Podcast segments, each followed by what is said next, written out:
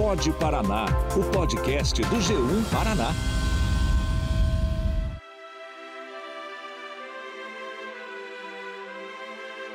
Em 1844, 179 anos atrás, nascia Júlia da Costa, em Paranaguá, no nosso litoral.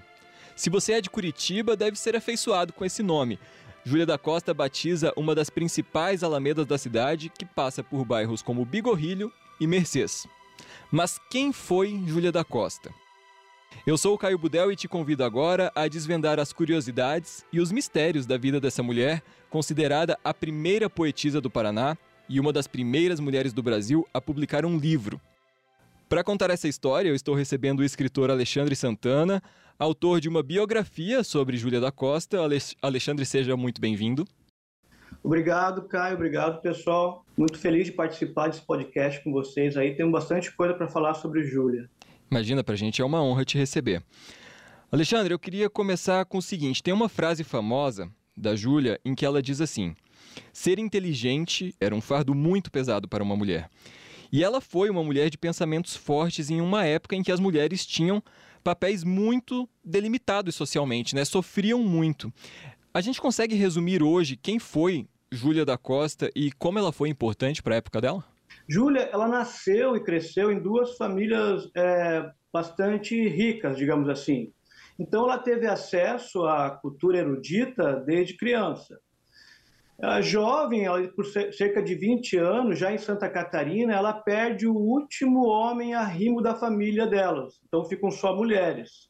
É um tio herói de guerra do Paraguai morto em combate, sabe? Ele era bastante famoso. Então, após a morte dele, é, surge uma comoção muito grande em Santa Catarina. E a partir dessa comoção, Júlia da Costa aparece como essa moça que escreve poesias e a partir é, surge uma campanha até para auxiliar economicamente as mulheres da família, que estava agora sem nenhum arrimo, né? E a partir daí ela publica em 67, 68 os livros dela, e desde então ela continua publicando nos jornais, cada vez mais famosa. Ela teve aquele romance por cartas com Benjamin, lá na cidade dela. Depois ela casa, meio que forçada, na verdade, com um homem bem mais velho que ela torna a trocar cartas com Benjamin mais um período em 74, ali 1874. E é, é, apesar desse começo conturbado no casamento dela, depois ela assume esse papel de esposa de político importante, em seguida esposa do comendador, e continua publicando suas poesias. Então, sim, ela foi uma mulher muito inteligente, ela estava muito antenada no que estava acontecendo ao redor dela, no Brasil, na política, e às vezes falam que ela só falava de amor, mas não é bem assim. Ela falava de bastante coisa era uma pessoa bastante crítica. É, no final da vida dela, ali no final do século XIX, ela para de escrever e fica cada vez mais reclusa, e por conta disso ela acaba caindo no esquecimento aqui no Paraná. A pergunta por que, que ela é importante na história do Paraná, né? Uhum. É por conta dela ser a primeira poetisa do Paraná. Ela é mais importante, mais conhecida no meio cultural. É, ela fica importante porque aí em 1900 começam a fazer um resgate dos seus roots, roots do Paraná, das pessoas importantes antigamente, digamos assim, e, e Júlia ressurge. É, mas ela deveria ser mais conhecida, porque ainda existe muito mito em volta da história dela, muita coisa deturpada. E, como eu digo, ela foi é, mais do que uma poetisa, ela foi uma mulher, como você citou, muito à frente do tempo dela, de certa forma, até revolucionária. Então, acho que assim, os paranaenses deveriam conhecer Júlia, tanto como a poetisa, mas também como essa mulher é, à frente do seu tempo e, de certa maneira, uma pessoa que bateu de frente com o senso comum da época, né? Certo. Eu quero abordar com você essa questão dos mitos, mas antes da gente cair nisso, vamos explicar um pouquinho para os nossos ouvintes que você mencionou ali a questão do Benjamin e você mencionou a questão do comendador. Explica um pouquinho pra gente quem foi o Benjamin na vida da Júlia e quem foi o comendador que ela se casou. Logo que ela publica os livros ali, ela publica em 67 e 68. Em 1870, ela recebe uma carta na janela dela. Vamos pensar que naquela época né, não tinha liberdade nenhuma, principalmente a mulher. Ela recebe uma carta de um admirador secreto e, a partir dali, eles começam a trocar essas cartas. A gente sabe que esse admirador era Benjamin de Carvalho Oliveira, um professor, também poeta de São Francisco. Eles trocam por alguns meses essas cartas e depois o relacionamento ele é interrompido provavelmente pela família dela, porque era uma pessoa pobre. A gente tem que entender que a família estava só as mulheres, sem arrimo, né? estavam naquela situação delicada, então eles não iam querer mais uma pessoa pobre pra, na família. A Júlia foi criada para casar com uma pessoa de posses, né? ela é uma pessoa da elite. Então, Benjamin foi esse romance que ela teve por cartas. Alguns falam que ela se encontrou com ele, mas pela minha pesquisa, não, foi só por cartas mesmo. É, quando esse essa romance é interrompido, ali no final de 1870, em 1871 ela casa com um homem 30 anos mais velho que ela, casa forçada, que é Francisco, um político em ascensão que mais tarde vai virar o comendador. E é o marido dela com quem ela fica casada a vida toda. Em 1874, Benjamin retorna para São Francisco, fica mais um tempo ali, eles trocam mais algumas cartas, depois ele vai embora novamente, e ele só retorna em 1879, mas aí, como eu mostro no livro, já não tem mais evidência nenhuma de troca de carta ou nem algum relacionamento, apesar de eles frequentarem os mesmos círculos sociais e políticos. Então, assim, Benjamin foi esse romance que ela teve por cartas antes de casar, ela casa em 71 com Francisco, tem mais um pouco de troca de carta com ele em 74, e depois não acontece mais nada, né? Foi um negócio, um romance platônico, digamos assim. Entendi. Então vamos cair agora nessa deixa que, que você tinha mencionado anteriormente do misticismo aí em torno da Júlia, porque não é difícil nos textos, nas pesquisas sobre ela, encontrar as informações que ela era uma pessoa enigmática até. Há um certo mistério, inclusive uma, uma ausência de concordância sobre a, até sobre a aparência dela. E o que eu queria te perguntar é o seguinte: entender a vida dela é um trabalho difícil nas pesquisas hoje? Foi justamente por conta de ser difícil entender a vida dela que eu comecei a minha pesquisa. Eu achava que eu já sabia alguma coisa sobre Júlia. Eu sabia aquela versão que é um resumo que é baseado numa mitologia. Ah, Júlia teve um romance por cartas, se apaixonou, foi casada forçada, a vida inteira sofreu, viveu isolada, talvez tenha morrido louca, é, só falava de amor, enfim, era o que eu sabia sobre ela. É, acontece que eu comecei a pesquisar um, sobre o translado dos restos mortais dela para Paranaguá e surgiram novas fontes e essas fontes começaram a bater de frente com o pouco que eu conhecia. Então eu recorri às biografias existentes de Júlia. Eu li sete biografias dela que já existiam. E aí eu percebi que todas as biografias elas se contradiziam. Uma falava uma coisa, falava outra, ia para um caminho, outro ia para outro. Como você fala, até da aparência dela existe né, essas divergências. Então, o que eu decidi fazer é confrontar esses estudos com as fontes que eu descobri. Só que assim, a gente não tem fonte direta, então depende muito de jornais da época. A minha pesquisa é baseada fundamentalmente em jornais da época. Então, por conta disso, a gente tem que ficar muito esperto na parte da quando você vai interpretar essas fontes, porque o jornal, apesar além da ideologia que o jornal segue, nem tudo sai no jornal e nem todos os jornais são encontrados na pesquisa. E então acho que tem muita coisa ainda para descobrir sobre Júlia, sabe? Muita coisa. Eu tento trazer um pouco mais de luz para essa discussão, né, confrontando as biografias com as fontes novas, mas eu tenho certeza que ainda tem muita coisa para para ser pesquisado e descoberto. E as poesias, a gente consegue dizer, mesmo com essa dificuldade, a gente consegue dizer onde elas entram na história da Júlia? Como ela faz parte de famílias ricas, ela provavelmente naquela época para as mulheres era quase uma obrigação para as meninas escrever, ler poesia desde muito cedo. Então a, a poesia deve ter feito parte da vida dela desde criança. Mas ali ela começa a escrever mesmo profissionalmente de forma mais é, é, contínua após a publicação dos livros dela em 67, 68. A partir daí, ela começa a ser publicada é, em vários jornais, Santa Catarina, Rio Grande do Sul, Paraná, São Paulo, Rio de Janeiro, que era a capital do Império, né? está falando do tempo que era Império ainda. Assim, então, ela escreve durante vários anos, em períodos variados, de várias coisas. Me dá a impressão que quando Benjamin está perto ali, ela escreve mais, sabe? Mas ela não escreve só sobre amor, ela escreve muito sobre Paranaguá, sobre a saudade que ela tem da terra natal dela. Ela escreve poesias em homenagem a certas pessoas, certos vultos importantes.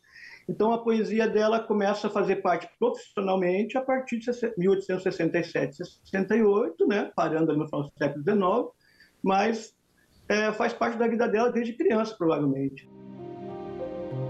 Vamos ouvir um trechinho de um poema da Júlia da Costa na voz da repórter do G1, Manu Mariani.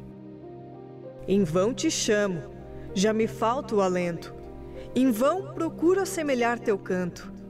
És como a ave que a trinar na rama, fugindo, inspira ressentido pranto. Como a gente disse, a Júlia é de Paranaguá, apesar de ter crescido e vivido em São Francisco do Sul, em Santa Catarina. Mas Paranaguá continua conectada com a história da Júlia, inclusive é lá que estão os restos mortais da poetisa. Quem vai contar essa conexão da Júlia com a cidade pra gente é o historiador Alessandro Pires Estanícia, orador do Instituto Histórico e Geográfico de Paranaguá. Júlia da Costa viveu por muito tempo depois de ficar viúva em 1892. Em 1910, portanto, um ano antes do seu falecimento, ela faleceu em 12 de julho de 1911, os jornalistas e amigos Domingos Duarte Veloso e Alberto Figueira fizeram uma visita ao seu sobrado em São Francisco do Sul. Encontraram uma mulher triste, envelhecida e com lucidez de espírito. Suas respostas, segundo o relato dos dois, eram lentas, arrastadas e dispersas. Mas quando citaram Paranaguá, iluminou a fisionomia e o olhar na poetisa Júlia da Costa. Esse é o relato que traz é, no livro chamado Coisas Nossas, que foi editado em conjunto pelo Instituto Histórico Geográfico de Paranaguá e a Rádio Difusora na época. Ela lembrou imediatamente do Campo Grande, o bairro onde hoje se localiza a Santa Casa de Misericórdia, do Rocio, da igreja, da devoção, da Santa do Paraná, do rio Itiberê, e passou a ficar distraída como se contemplando um tempo da sua juventude. Portanto, este testemunha dos jornalistas Domingos Duarte Veloso e Alberto Figueira, um ano antes do seu falecimento, demonstram que Júlia da Costa é, permaneceu conectada por sentimentos familiares, por sentimentos de bem-querer, por sentimentos de uma parte feliz da sua vida, que certamente a maior parte deles foram tratados, foram vividos aqui em Paranaguá. Alexandre, vamos falar de uma, uma certa polêmica também que, que envolve a história da Júlia e tem algumas divergências também, que é sobre o fato dela ser paranaense. Isso gerou uma certa discussão no passado, pelo que eu pesquisei também gera ainda até hoje algumas, alguns contrapontos. Tem até um texto do professor Roberto Gomes, que também pesquisou a história da Júlia, que ele conta que Santa Catarina tentou tornar a Júlia uma figura do Estado, inclusive depois da morte dela em 1911. Por que, que houve mesmo essa, vamos dizer assim, guerra entre os estados para tentar clamar para quem Júlia pertencia? que, que acontece? Né? É, a origem dela é nascida em Paranaguá, isso não tem dúvida, né? ela é paranaense. Mas como ela vai embora para Santa Catarina, ah, provavelmente ainda criança, aos 10 anos de idade, então há quem diga que ela desenvolveu a arte dela e escreveu em solo catarinense. Por conta disso, ela seria uma poetisa catarinense. Né? Mas ela mesma se considerava parnanguara e sempre escrevia de sua terra natal com muito amor e muita saudade, né? E hoje em dia, apesar de provavelmente ter gente que ainda fale que ela é uma catarinense, não paranaense, a grande maioria, creio eu, considera ela como primeira poetisa do Paraná. Inclusive, né, isso foi o início da minha pesquisa lá atrás, os restos mortais dela foram trazidos para Paranaguá. Né? Hoje se encontram no pátio do Instituto Histórico Geográfico de Paranaguá, ali, mas em 48, quando, eles, quando veio para cá, foi a partir de uma campanha, né, a primeira poetisa do Paraná, então isso ficou muito claro, teve é, o acordo com as autoridades catarinenses, né, a parte cultural lá, a parte cultural aqui, mas é óbvio que talvez essa discussão nunca termine, né? É, mas assim, como eu gosto de falar, nem é uma coisa tão importante se a gente for pensar bem, né? Se a gente for é, eu, eu, no meu livro, digo a eterna poetisa dos paranaenses e dos catarinenses. Né?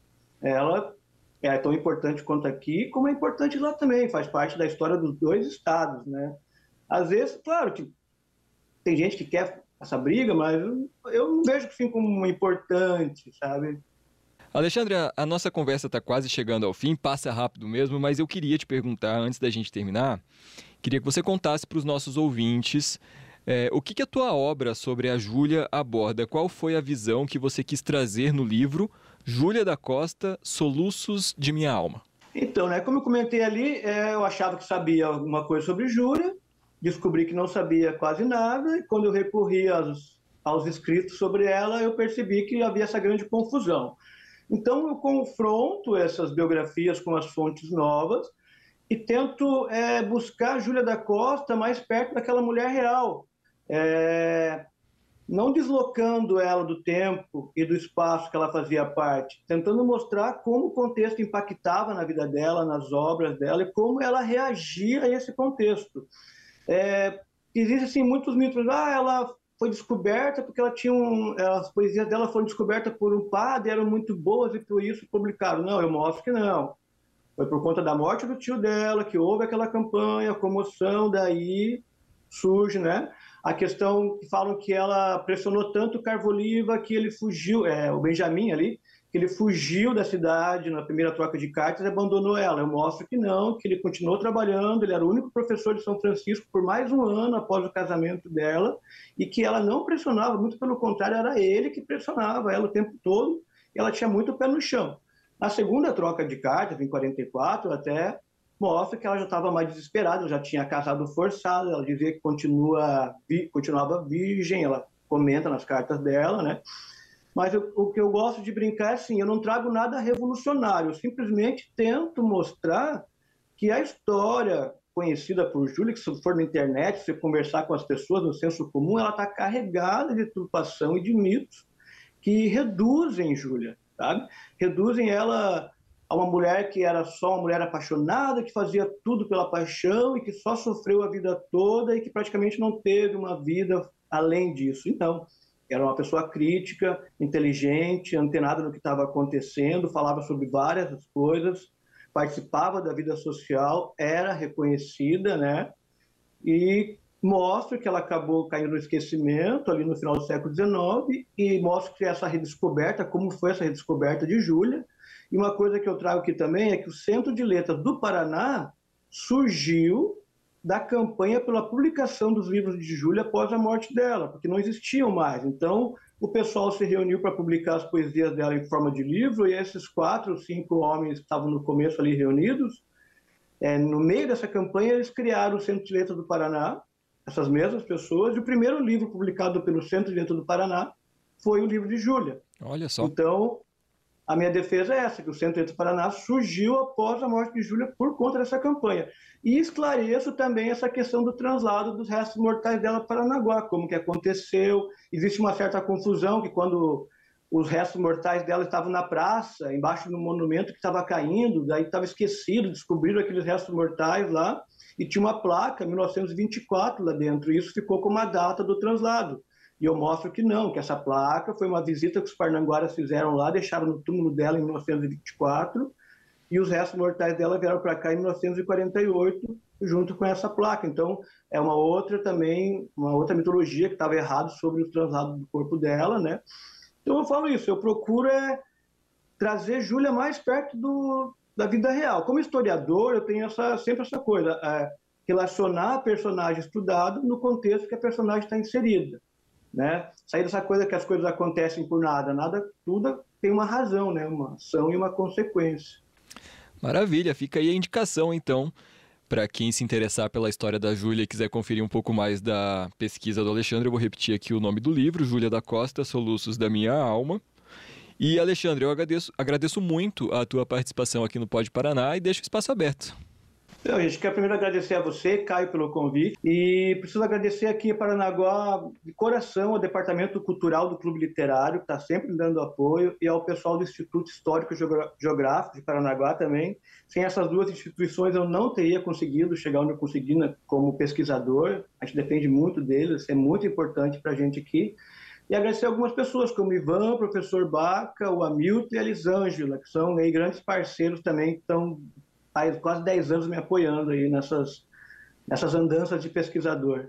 Maravilha então, Alexandre. Brigadão pela participação. Pessoal, antes de me despedir, eu deixo uma indicação. Eu falei no começo do episódio que Júlia da Costa dá nome a uma alameda de Curitiba. E no episódio 33 do Pode Paraná, a gente conta a história de outras personalidades que também nomeiam várias ruas de cidades aqui do estado. Vale a pena conferir. Eu fico por aqui, um abraço e até a próxima. Este episódio do Pod Paraná foi gravado nos estúdios da Rádio 98 FM em Curitiba, com operação de áudio de Ganesh Torezin. A produção e a apresentação são de Caio Budel. A assistência digital é de Caroline Maltaca e Gustavo Fernandes. A finalização de Tiago Ferreira. Na coordenação estão Bibiana Dionísio e Cadu Guimarães. Na direção de jornalismo, Luciana Marangoni.